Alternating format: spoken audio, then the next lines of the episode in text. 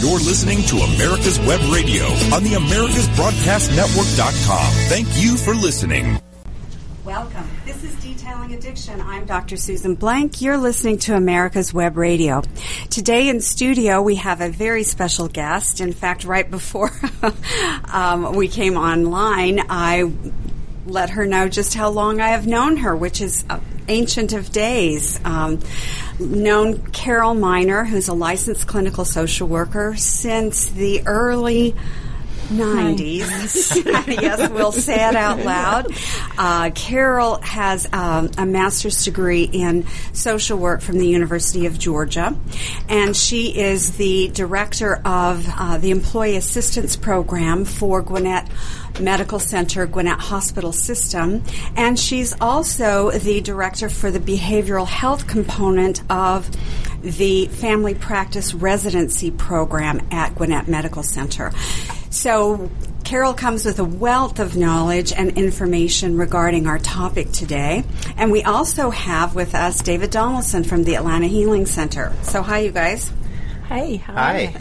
I just want to jump in there that I've known Carol almost as long as that. Almost. In the mid nineties, she and I actually ran a group together and worked with um, women dealing with depression and marital issues, and, and that was a great learning experience for me. I know she taught you much over the years. She has taught me so very much um, because we were in private practice together for um, quite a few minutes, quite a few minutes, and have ed- enjoyed the association over the years. I would also like to let our listeners know that if you want to uh, see this streamed live, I'm not sure why you would want to, but in case you would, you can go to uh, America's Web Radio Facebook page, and they have um, Facebook Live, so we are actually being broadcast. If you have uh, questions or suggestions for your um, current topic that we're talking about today, or suggestions for future shows, please let us know. And you can also write us on the um, You can write us on the Atlanta Healing Center um, Facebook page or on our website. It's also, if you, for some reason, were not able to tune in right at this moment, you can uh, also visualize this broadcast on YouTube. So you have many ways in which you can listen to the Detailing Addiction with Doctor Susan Blank uh, podcast. You can hear it from wherever you source your podcasts. You can check it out on the America's Web Radio uh, website. You can check it out on Facebook or on uh, YouTube. So, all of that being said, the reason that we're having you here today, Carol, is the big question that's been on everybody's mind recently is how do you know when something's a mental illness or when it's a behavioral problem? And uh, that is a real important topic, and one that I think you have particular skill set. So first of all, I'd like, just in case some of our listeners don't understand the role of E A P or what an E A P does, if you wouldn't mind sharing with us a little bit about that role um, that you play and what that role is and how many people may not even know that their company provides an E A P. I'll be glad to. And unfortunately, a lot of people don't realize that their companies have employee assistance programs. And when they hear the word employee assistance program, the first thing that comes to everybody's mind is that it's a financial resource. Right. Assistance. They're not going to give you cash. Yeah, we're not going to give you cash. We're more probably more broke than you are. But the employee assistance programs originated, uh, I don't even remember back to when it was a long time ago, just mm-hmm. let me put it that way. They started out as a place to refer associates or employees with addiction issues mm-hmm. uh, to assess and help refer for treatment. It's expanded since then, and currently uh, E A Ps provide a number of services. Uh, one of the re- services they provide are referral to community agencies for elder care, mm-hmm. uh, for child care, for financial assistance, um, any number of community resources that might be about grief work, mm-hmm. grief groups, And we still do the addiction part where we refer to um, treatment centers, A A, Al-Anon, um, A A, Al-Anon, Naranon, mm-hmm. Um, and multiple twelve-step programs. Mm-hmm. But we also are involved in assessing associates or employees at companies that may be struggling. They may not be performing well at work.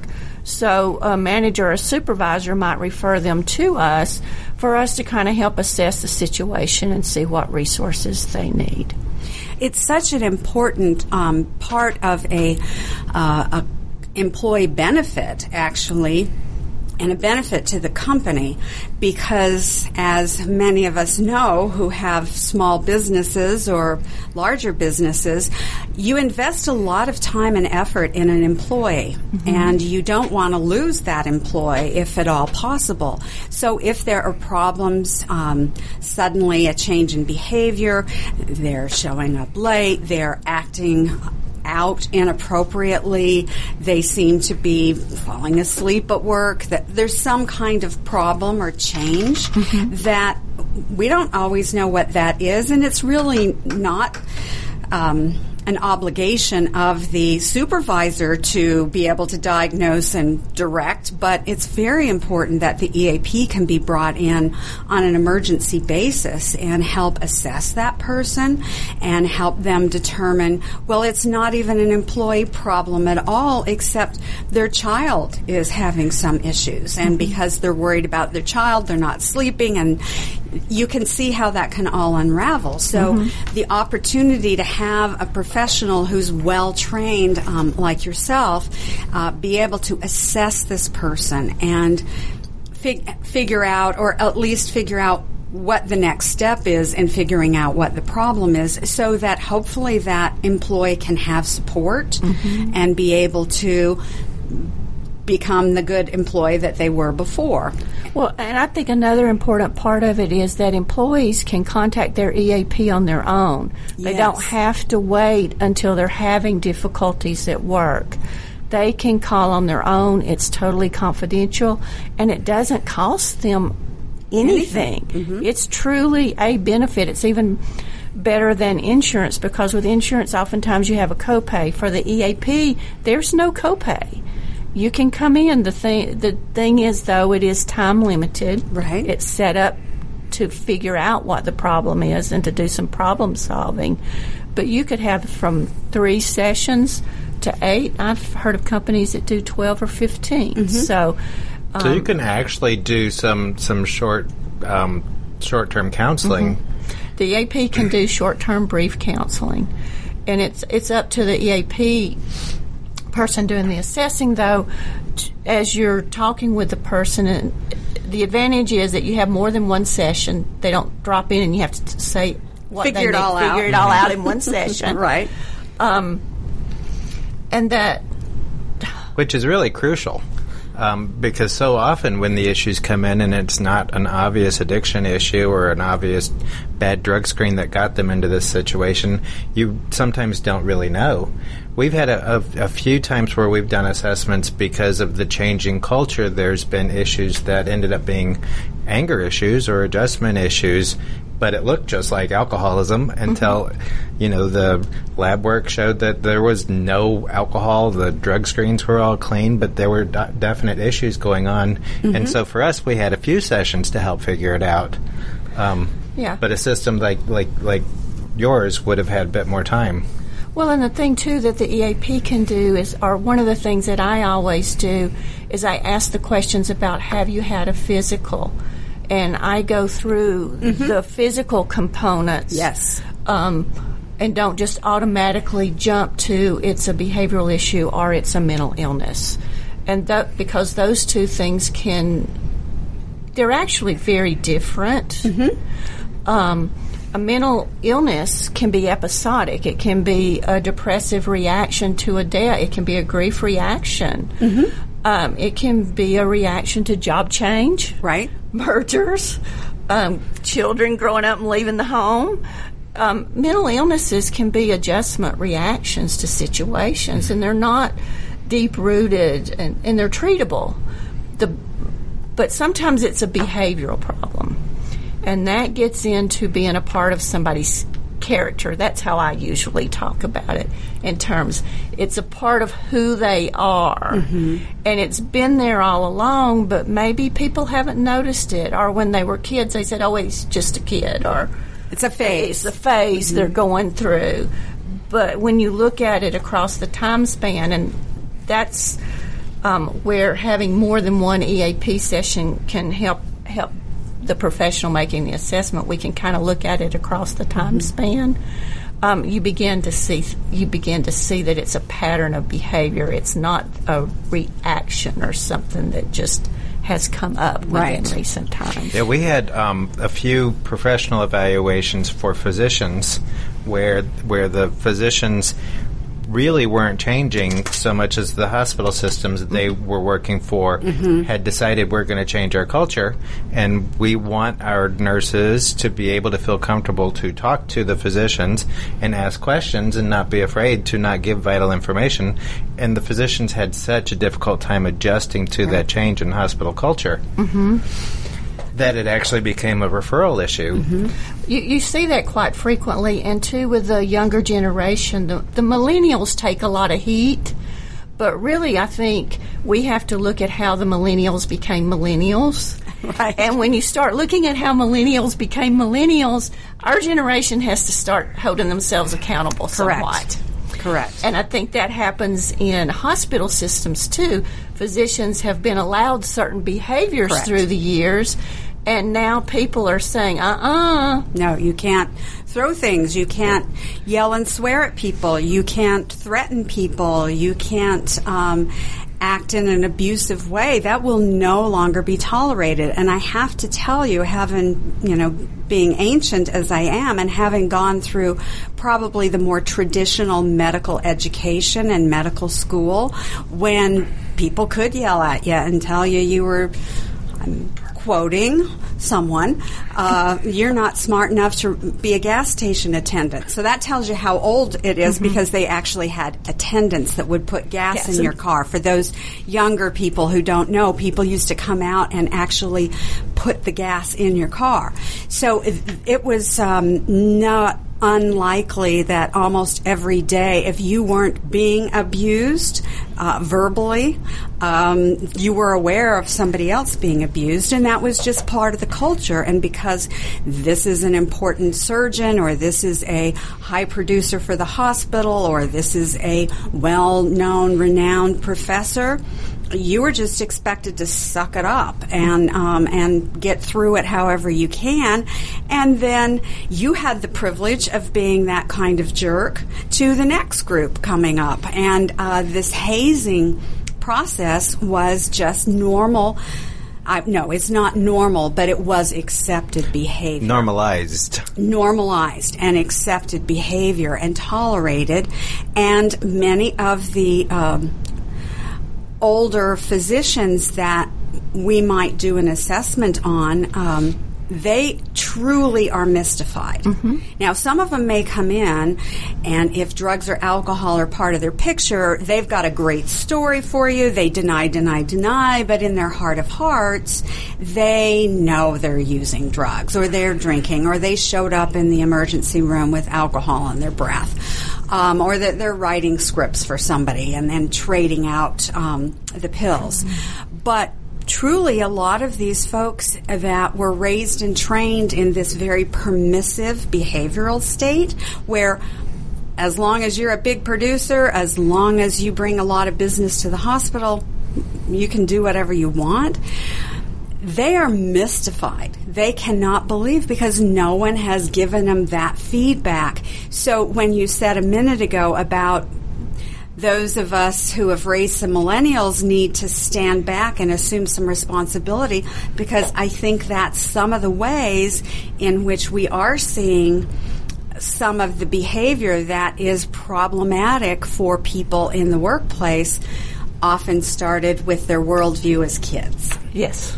And yes. when you're allowed to have a fit and get what you want and not have consequences and have mama or daddy or grandma or somebody sticking up for you all the time and it becomes the teacher's fault or the school's fault and not your kid's fault that they didn't do their homework or that they were being rude.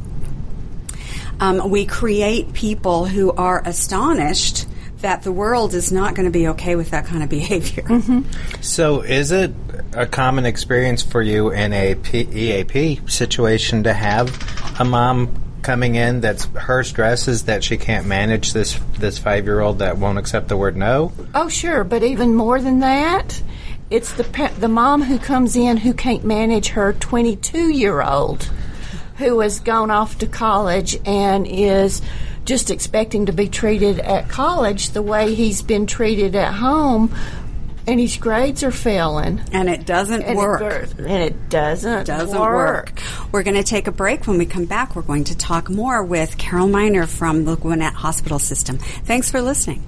Perhaps you are struggling to cope with the disease of addiction. If not, you probably know a family member or friend that needs help in battling the cravings and the personal and professional damage done by the effects of drugs or alcohol. Get a pen and paper and be ready to write down the following.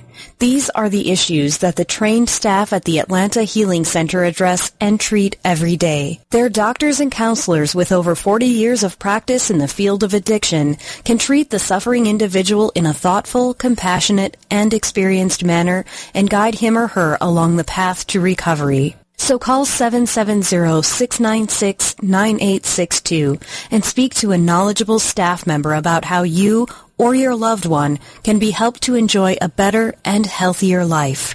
More information is also available on the website at w w w dot atlanta healing center dot com. This is Ron Camacho, host of the Business Hour, on Fridays from ten to eleven a.m.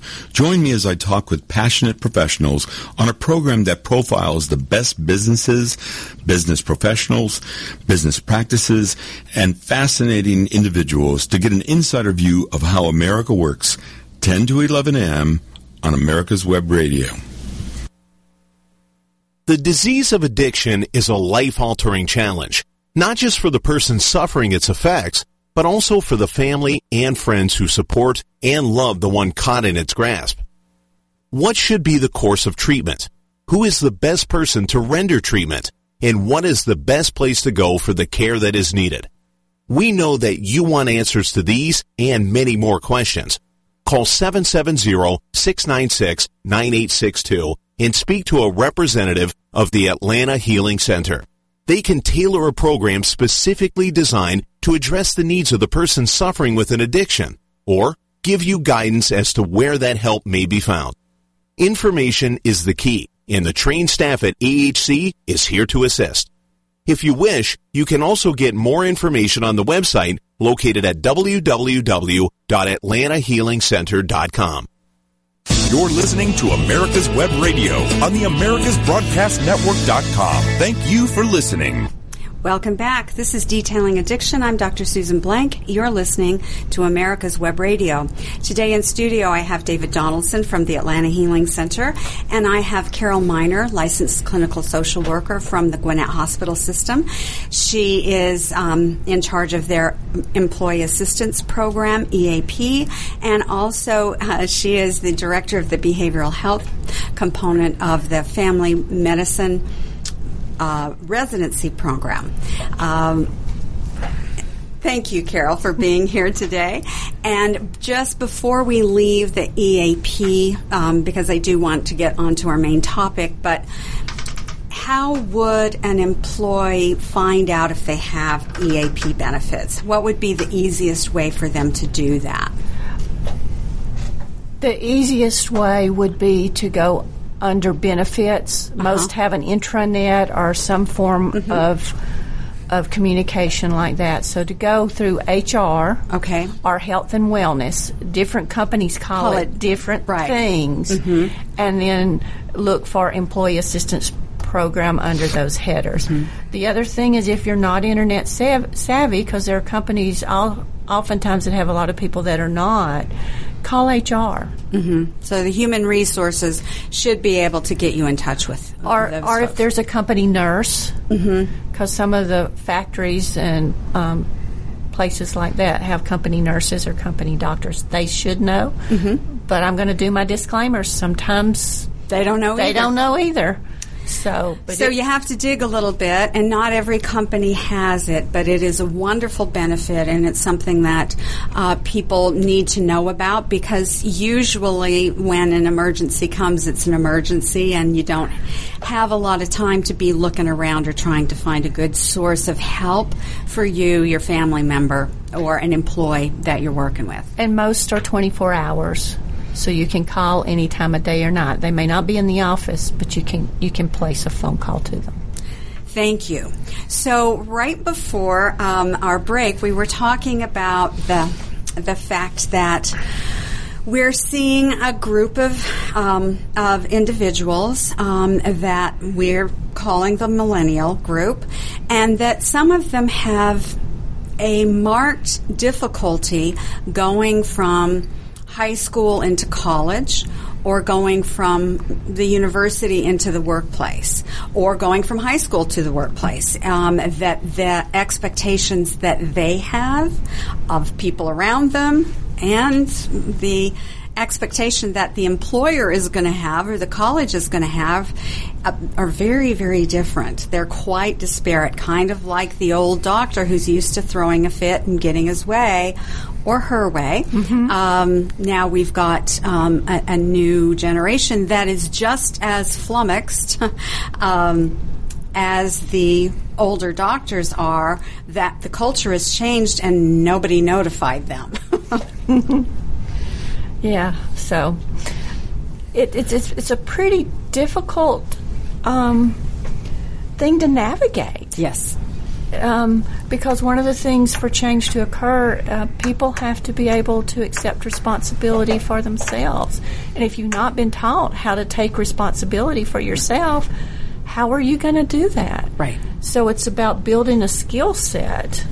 Just like for the older physicians that mm-hmm. we were talking about, they have to develop a whole new skill set. So you have to you, you have to kind of look at those things. Mm-hmm. In case y'all don't know, I am sitting here talking with my hands because I cannot yeah. cannot get my thought out without moving my hands around. So so we're giving her plenty of space to do that. Um, but yes, I think it's important to understand that for some of these behavioral issues, that it really is education and it's learning some new skills. Both, if it's a child, the family has to make some adjustments, as well as the the young person or the child. And if it is a workplace situation, then um, there has to be some understanding on both parts, um, both management and leadership, as well as the employee, that this is going to take a minute. And um hopefully there's that kind of patience within the system to be able to tolerate that. Sometimes there's not, though. Sometimes there's not. And as you bring up that topic, um, I do a class twice a year called Managing the Difficult Associate, ah. which is designed around the associates with behavioral issues, mm-hmm. not depression, not, not anxiety, illness. not mm-hmm. mental illness, but with behavioral issues. And we talk about how to identify mm-hmm. certain behavioral issues and what to do when you see those issues. Again, in the workplace, you're not there to diagnose, but if you've had some education as to mm-hmm. what you might be looking at, then you can make the appropriate referral to the E A P, and then they can take it from there and get it to an outside person who can address the issues with that person. Mm-hmm. Um, So do you have, and I hate to put you on the spot, but is there a common scenario that you might see with a millennial, for example? Um, with a millennial, it would be uh, what you might see is they come into the job. Number one, they expect to make one hundred thousand dollars. They expect to make six figures mm-hmm. without, and some do. I mean, with certain degrees, right, you graduate and you got smart. that. Right. Um, but... But for a lot, they come in expecting to be at the top of the ladder, mm-hmm. and so when you hold them accountable, like you want reports or you want to know what they're doing on mm-hmm. a project. They want to um, sidestep, may, uh, maybe sidestep's an old term, but they want to look at other people. I think that's the thing you're looking at when you look at behavioral issues, not just for millennials, for the older right. docs you were talking about, the thirty and forty-year-olds. This is across the board mm-hmm. a tendency to want to blame other people. Mm-hmm. When you're sitting down with them and you're talking and you find that anything that happens that's not positive is somebody else's fault. Right. Or somebody else is doing something, something worse. To, uh-huh, that worse. Or the same thing. Uh-huh. Um, so the deflecting of, of responsibility and the the blame and the accusing, um, so that they're no longer on the hot seat. Hopefully they can get their manager or their parent or their spouse or their whoever um, on the, their own defensive or paying attention to somebody else in the family mm-hmm. or somebody else on the street or mm-hmm. in the classroom. Mm-hmm. Or changing the subject. Correct. Taking you to something else. But if you had just, mm-hmm. I wouldn't be doing this. Mm-hmm. Um, that's one of the things that that you want to look at. Also, it's it's kind of like the, um, and I'm going to take it away from the millennials if that's okay. Absolutely. Take um, it wherever you think it needs to be taken. If we're looking at behaviorals, mm-hmm. there's oftentimes feels like there's not a conscience. Yes. And there's there's some differing opinions on where that gets formed and if mm-hmm. you're born with it, if if not. But oftentimes it feels like there's a coldness. Mm-hmm. And I tell people you can, you can, maybe I'm taking it a little too far, but you can actually see it in their eyes. Mm-hmm. If you look beyond, you know, the eyes are the uh, window to the soul. soul. Um, there's some things mm-hmm. to that. For example, I was interviewing a person one point in time, and um, they had been in um, had their own business, and a competitor had come in and taken um, gotten a con- contract away, and he perceived it as they had stolen the contract from him. So when I asked what you, what he did, he just looked at me and said, "Well, I went and stole their business." And felt nothing about it. So that's the kind of thing that I think you're looking at, mm-hmm. um, because that was okay. Right. That was all right. So there was a real justifying, mm-hmm. feeling very, very justified in their actions, and no sense of remorse, remorse or no mm-hmm. sense of of. right and wrong connected to their actions, mm-hmm. or empathy for or empathy. the other. There's no com- no compassion. No, only, only when it benefits them.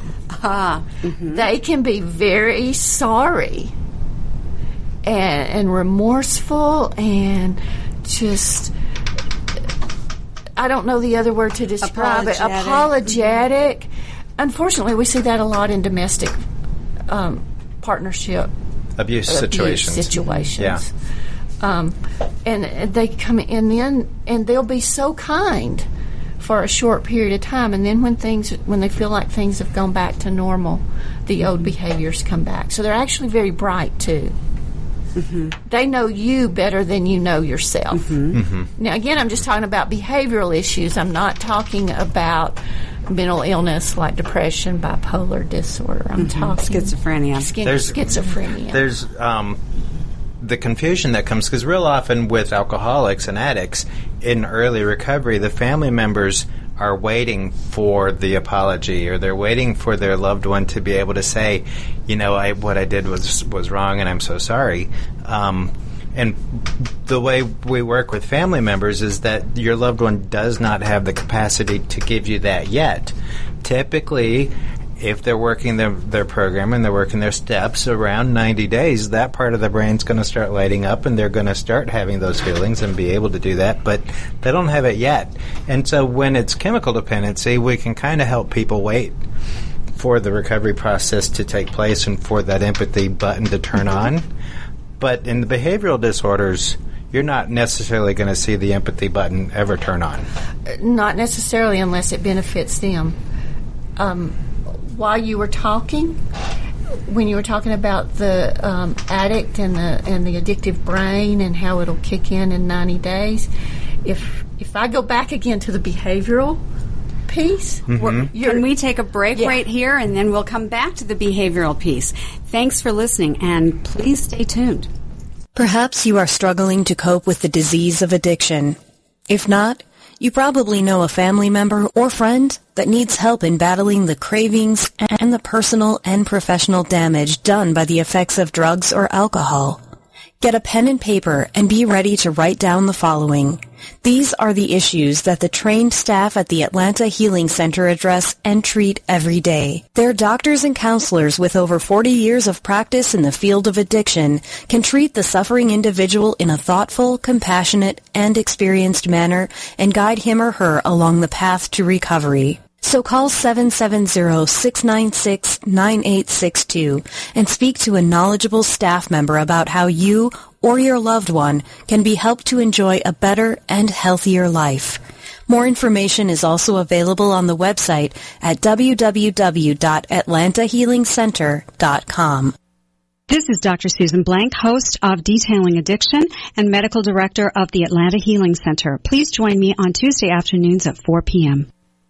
The disease of addiction is a life-altering challenge, not just for the person suffering its effects, but also for the family and friends who support and love the one caught in its grasp. What should be the course of treatment?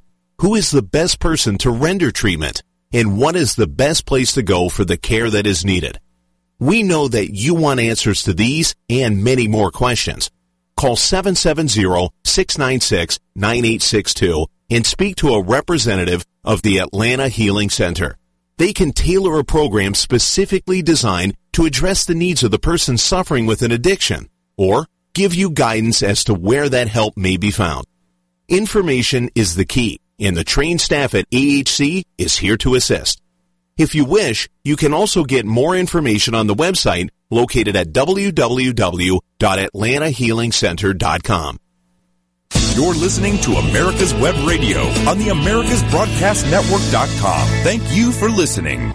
Welcome back. This is Detailing Addiction. I'm Doctor Susan Blank, and you're listening to America's Web Radio, or you're checking us out on Facebook Live from the America, America's Web Radio Facebook page, or maybe you're watching us on YouTube, or you're accessing this program from wherever you source your favorite podcasts.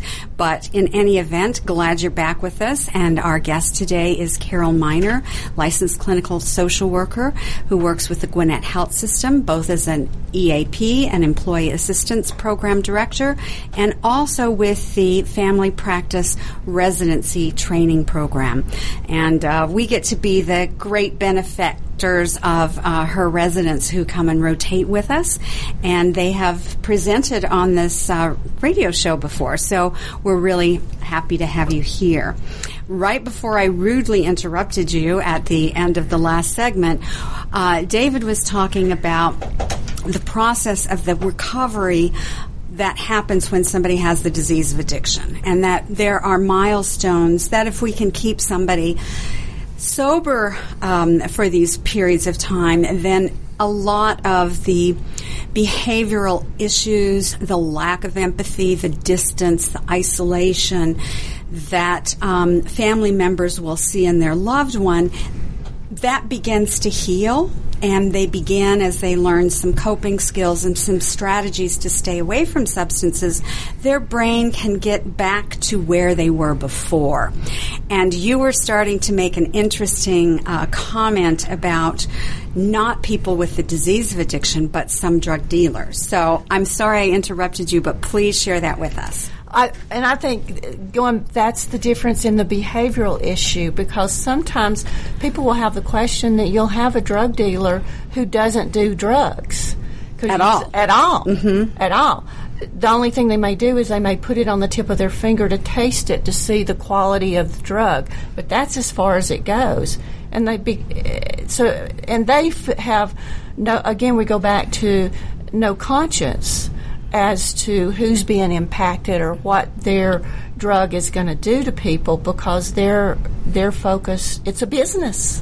I think that's the thing. It's a business. Mm-hmm. To benefit them. To benefit them.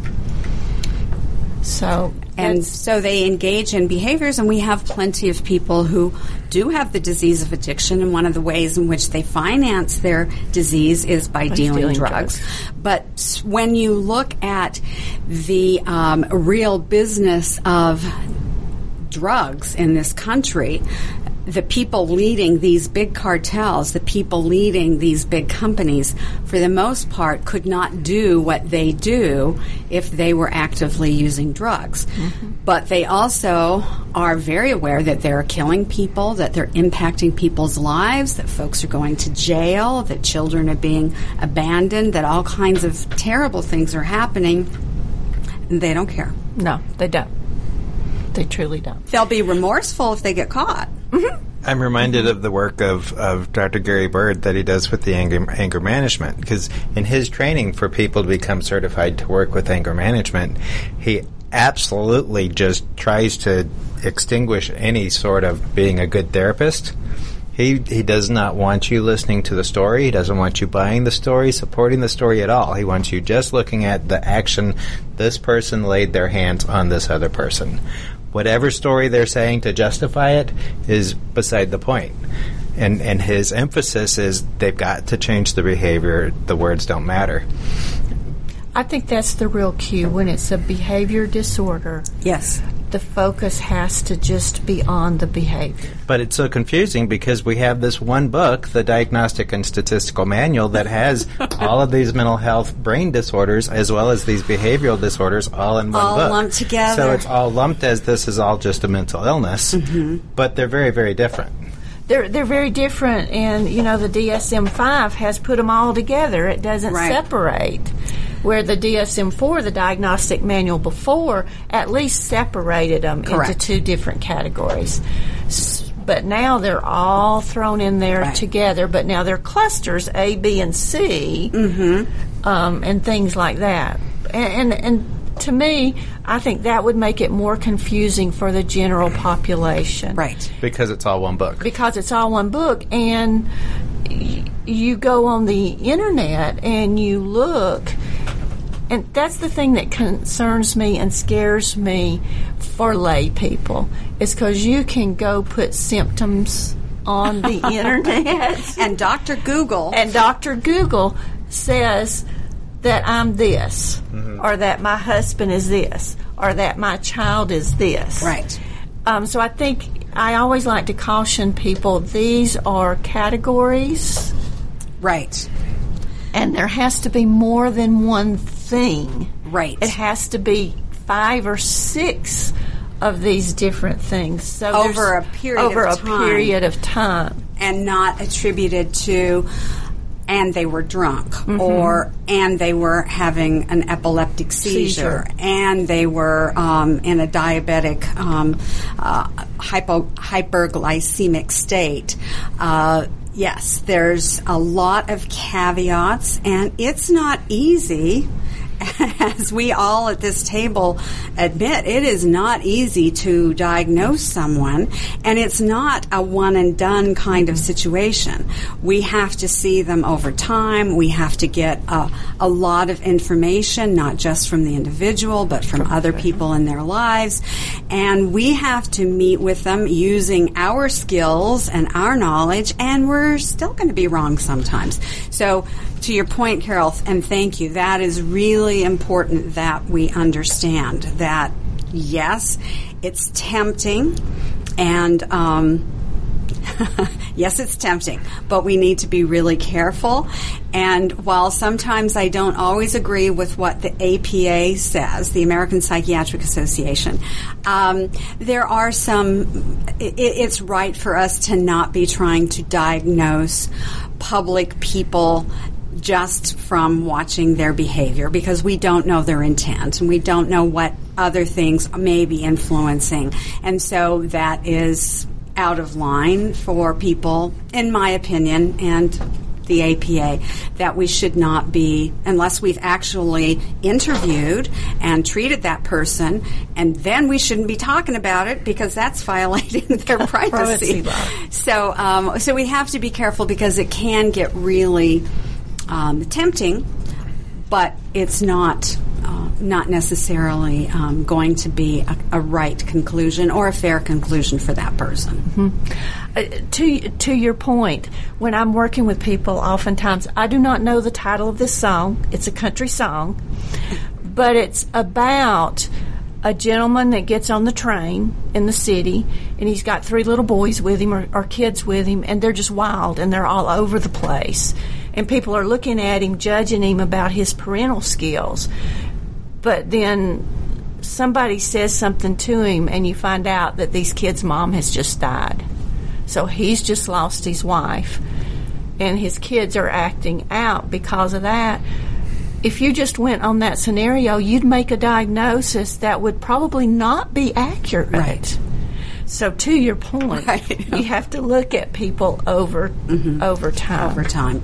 And sometimes trying to decide, is this a mental illness versus is this a behavioral problem, um, can take some time. Mm-hmm.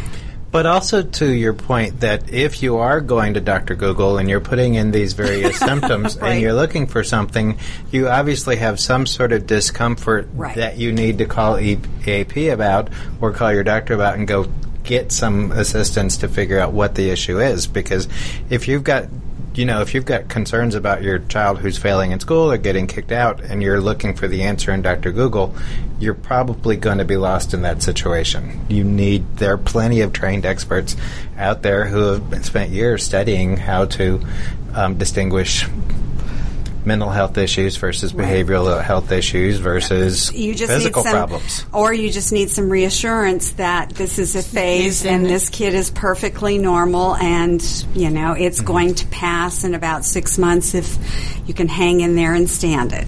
So it, it is really important because we can make ourselves a little bit crazy. But on the other hand, we do have to pay attention. If it looks great on paper and yet it just doesn't feel good inside, it is really important we pay attention to that and pay close attention. What might be a fine person or relationship for somebody else, if it's not for you, you need to you need to pay attention. A lot of people think, oh, we only make our decisions in our w- wise mind, in our left brain, mm-hmm. and our right brain that has no language, that has no ability to um, to put into words or write us a letter.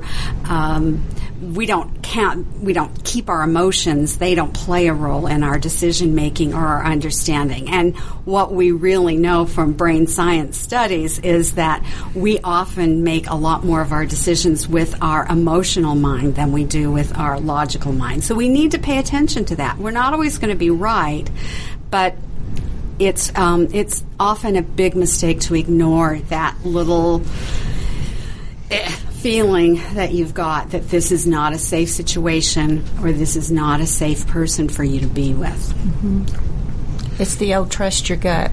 Correct. Because your gut really does know. Combined with the verify. Uh, trust combined with yeah. and verify. Trust and verify. Yeah. We're going to take a break right now. When we come back, we'll talk more about how do you know the difference between a behavioral problem versus a mental illness. Thanks for listening. Perhaps you are struggling to cope with the disease of addiction. If not, you probably know a family member or friend that needs help in battling the cravings and the personal and professional damage done by the effects of drugs or alcohol. Get a pen and paper and be ready to write down the following. These are the issues that the trained staff at the Atlanta Healing Center address and treat every day. Their doctors and counselors with over forty years of practice in the field of addiction can treat the suffering individual in a thoughtful, compassionate, and experienced manner and guide him or her along the path to recovery. So call seven seven zero, six nine six, nine eight six two and speak to a knowledgeable staff member about how you or your loved one can be helped to enjoy a better and healthier life. More information is also available on the website at w w w dot atlanta healing center dot com. This is Ron Camacho, host of the Business Hour, on Fridays from ten to eleven a.m. Join me as I talk with passionate professionals on a program that profiles the best businesses, business practices, and fascinating business professionals to get an insider view of how America works. The Business Hour from ten to eleven a.m. on America's Web Radio. The disease of addiction is a life-altering challenge, not just for the person suffering its effects, but also for the family and friends who support and love the one caught in its grasp. What should be the course of treatment? Who is the best person to render treatment? And what is the best place to go for the care that is needed? We know that you want answers to these and many more questions.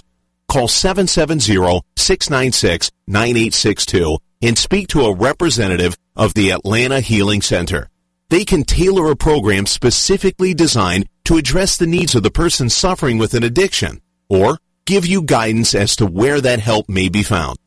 Information is the key, and the trained staff at A H C is here to assist.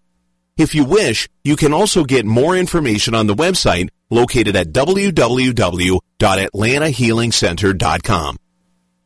You're listening to America's Web Radio on the Americas Broadcast Network dot com. Thank you for listening. Welcome back. This is Detailing Addiction. I'm Doctor Susan Blank. You're listening to America's Web Radio. And today in studio we have one of our favorite people, Carol Miner, who is a licensed clinical social worker, and she works with the Gwinnett Health System Employee Assistance Program, as well as their family practice um, residency.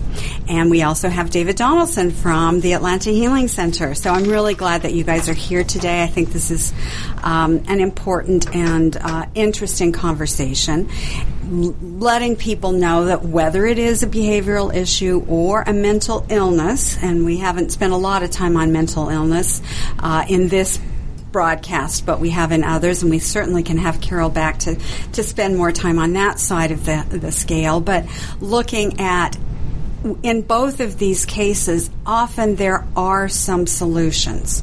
They're not quick fixes, but there are some solutions.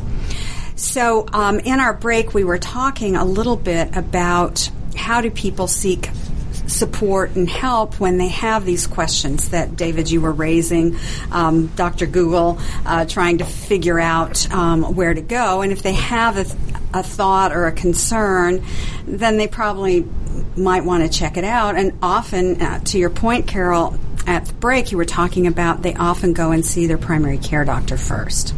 That's correct. So with that being said, the statistics are pretty high. That's going to be most people's interaction with, mm-hmm. with behavioral health. So family medicine doctors for a long time have been required, the residency programs have been required to have a behavioral scientist or uh, to teach family medicine physicians how to identify, mm-hmm. how to um, interview the patient, how to identify how to set boundaries with the patients and make the referrals when appropriate. Um, so they're not the E A P for their patients, but when it comes to seeing a behavioral issue um, or a mental illness, that they can make the appropriate referral. And sometimes it takes them several visits right. with the patient. They'll have them come back um, so that they can build the trust and make those appropriate referrals so that people can get the care that they want. And I just realized that I have not been using the term correctly. It's family medicine residencies as opposed to family practice. We have to keep our language updated. Um, at family medicine, I'm, I'm really glad that we're seeing more and more uh, primary care doctors getting this kind of training, because it would be quite unusual, honestly, for someone to be looking at Doctor Google and say, oh, gee, I think I need to see um, a therapist, or I might need to call and talk to an addiction medicine doctor. That's not their go-to. their long-term relationship is with their pediatrician, their O B G Y N, their family medicine doctor, their internist. These are the people they've known over the years that have taken care of them and that know their kids. And mm-hmm. even if they're not treating their kids, they know about the kids or the spouse or the parents, or um, they know where some of the challenges are, and they can often be um, very trusted um reference for them. Mm-hmm. So they may refer you to a cardiologist because your E K G looks uh, a little off, or they may refer you to somebody to check your kidneys because now your B U N and creatinine are way too high.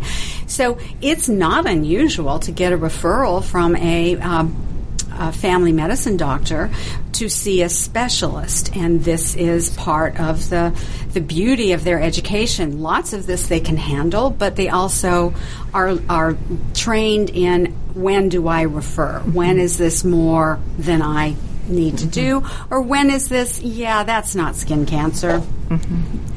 That's because you've been in the sun too much and you need to use some sunscreen. Mm-hmm. Um, or your dermatologist is just rude and they keep saying age spot. That's just an age spot, nothing to worry about. So it's um, it is really important, and it's difficult. Um, and some of the um, the behavioral pieces are really hard to manage. And David, you were speaking a minute ago about anger management and where this is becoming, well, I don't know that it's becoming, it's continuing to be a big part of some of these behavioral problems, is that people do get referred for anger management training and treatment um, because people have issues. Yeah, and a lot of times those referrals will end up going to a therapist who will uh, talk to them about all these emotional issues and validate and justify the wrong things. And and the anger management approach is that first the behavior has to stop. Part of what I was thinking as you were talking about this too is how there's the the new therapy that's really taking off here in Atlanta is D B T, dialectic behavioral therapy, which is really about engaging your thinking brain and your value your value choices and beginning to make decisions with your with your brain as opposed to just the emotions, mm-hmm. which behavioral issues do respond to. Not, as you said, it's not a quick fix. They're not going to fix that in five sessions, but mm-hmm. over the course of, of with D B T, twenty-something sessions learning about this, people do have the capacity to change. And to learn some really good skills that are applicable not just to manage their anger, but maybe to um, manage their anxiety if they have to give a talk or presentation at work, or if they're having a difficult conversation with an aging parent about you've got to stop driving now. These kinds of things, those skills that you can learn from a D B T therapist can be extremely helpful. And really, um, a lot of the behavioral issues, it is about skill building. It's recognizing the problem, acknowledging the problem, accepting that there is a problem. And that I don't want to end up in prison, so instead I'm going to do this. Mm-hmm. Mm-hmm. Well, and that's a lot of people with the behavioral issues, too. They, to your point, they make their decisions based on emotion. But that, what I spend time with folks doing, too, is teaching them you usually have a thought associated with that emotion, and that's what, what uh, if I'm understanding D B T correctly, mm-hmm. getting in touch with what the feeling is. Right, the physical feeling. Often there's a physical, physical feeling, feeling even before there's a thought, thought or an or, emotion and labeled. Finding that. Because mm-hmm. you do feel it in your body somewhere. If you notice... Um, by the time we get to be adults, so we're so out of touch with our bodies because we've been told you don't cry or you don't, right. or don't sit still, sit still or do that. So we get out of touch with our bodies. But if you can get back in touch with your body, you know where those feelings mm-hmm. are. For the addict, he'll, absolutely, he'll, you know when you're feeling it. Mm-hmm. Um, You'll feel it in your belly. You'll feel it in. You'll clench your fist. Your mm-hmm. cheek. You'll grit your teeth. Right. You'll furrow your brow. If if you can get back in touch with your body, mm-hmm. then um, that can help you be aware of that, and hence a lot of referrals to yoga, tai chi, mm-hmm. um, meditation. meditation, meditation, mindfulness. Um, a lot of people think those things are hokey, but they're really not. They've been proven to work with bringing you back into the reality of the moment and the situation. I was um, I was actually reading about this not long ago, and, and, and what I was reading, they were talking about the difference between fear and excitement is just three fingers, mm-hmm. and it's putting your fingers at your belly button. Mm-hmm. Fear is higher up, up here. It hits you in the in the solar plexus and makes you just takes your breath away. Whereas excitement is is a little bit lower. Mm-hmm. And to your point, it is completely connected, just three fingers apart. Those two very different feelings. Mm-hmm. And if you were to measure someone's vital signs, if they were um, riding a roller coaster, if they were watching a scary movie, or if they were having an orgasm, um, they all look exactly the same physiologically. The blood pressure's up, heart rate is up, pupils are dilated,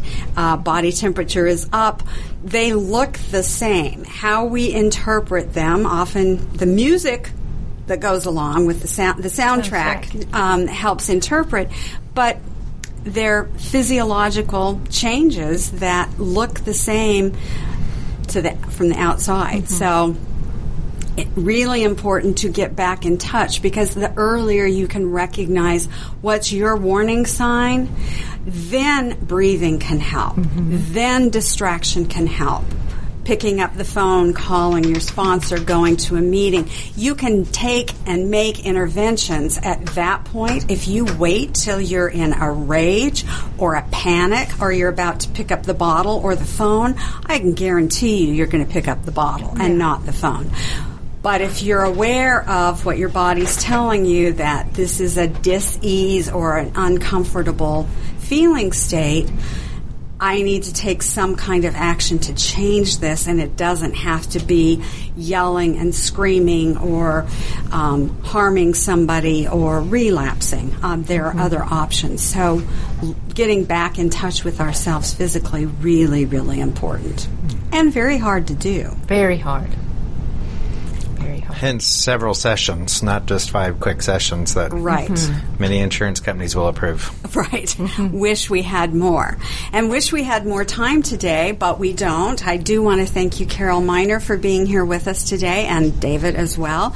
And thank all of our listeners, and we will see you again next week on Detailing Addiction. You're listening to America's Web Radio on the Americas Broadcast Network dot com. Thank you for listening.